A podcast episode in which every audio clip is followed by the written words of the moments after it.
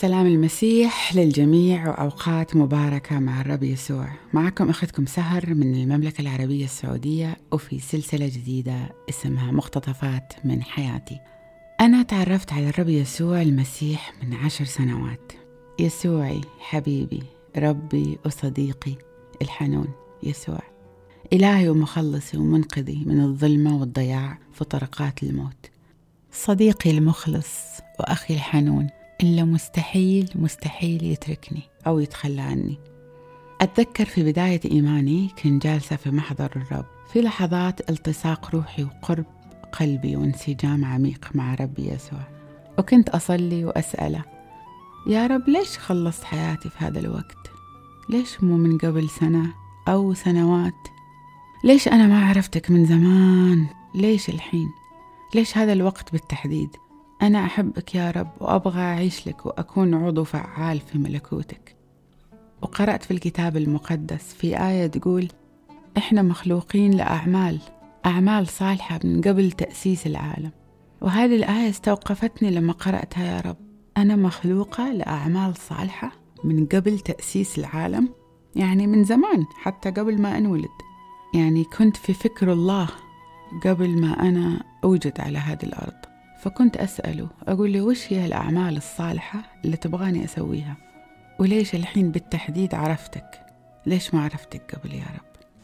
وسمعت صوت الروح القدس الحنون اللطيف الهادي يقول لي أنا خلقتك وكونتك بكل ما فيكي بشخصيتك بكل صفاتك والمواهب اللي حطيتها فيكي عشان تكوني سفيرة في ملكوتي لناس كثيرة.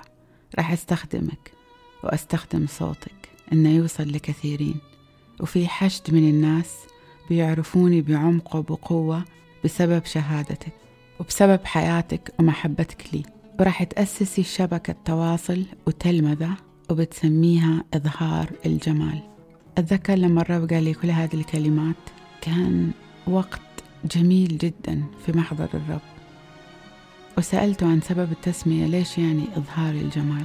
فقال لي لأن أنا مخفي عن عيون ناس كثيرين ولازم أظهر في حياتهم عشان أباركهم. أنا خلقتهم لأني أحبهم وأبغاهم يعرفوني حق المعرفة ويمشوا في طريقي ويولدوا في ملكوتي بالروح. تعرفوا إحنا البشر نقدس الجمال بس في الحقيقة حياة القداسة هي اللي فيها جمال. حياة القداسة فيها جمال جمال عجيب مو العكس. إحنا كبشر أفكارنا عكس ملكوت الله. أفكارنا بطبيعتنا البشرية الجسدية تختلف عن الله. لما نعيش حياة الإيمان ونعيش حياة القداسة ونسمح للرب إنه يخصصنا لعمله الخاص للملكوت لما الرب يكون أهم شيء في حياتنا وعايشين عشان مجد اسمه هذا هو الجمال الحقيقي. لأن الرب يسوع جدا جميل. الرب يسوع كله جمال. فالرب حب يظهر جماله إليكم من خلال كلماته من خلال الكتاب المقدس من خلال صوت الحنون اللي يكلمنا فيه عن طريق الروح القدس من خلال أحلام ورؤى. فأتذكر لما الرب كلمني كل هذه الكلمات وقتها صار عندي طاقة كبيرة وفرحة عامرة أني أتواصل مع إخوتي وخواتي في المسيح من الخليج. وندرس كلمة الرب ونصير عائلة روحية في المسيح. هذه آخر حلقة من حلقات مقتطفات من حياتي.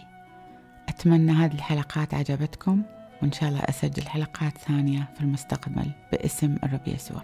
أحب أسمع منكم وأسولف معاكم على صفحة الإنستغرام إظهار الجمال. وفي أمان المسيح.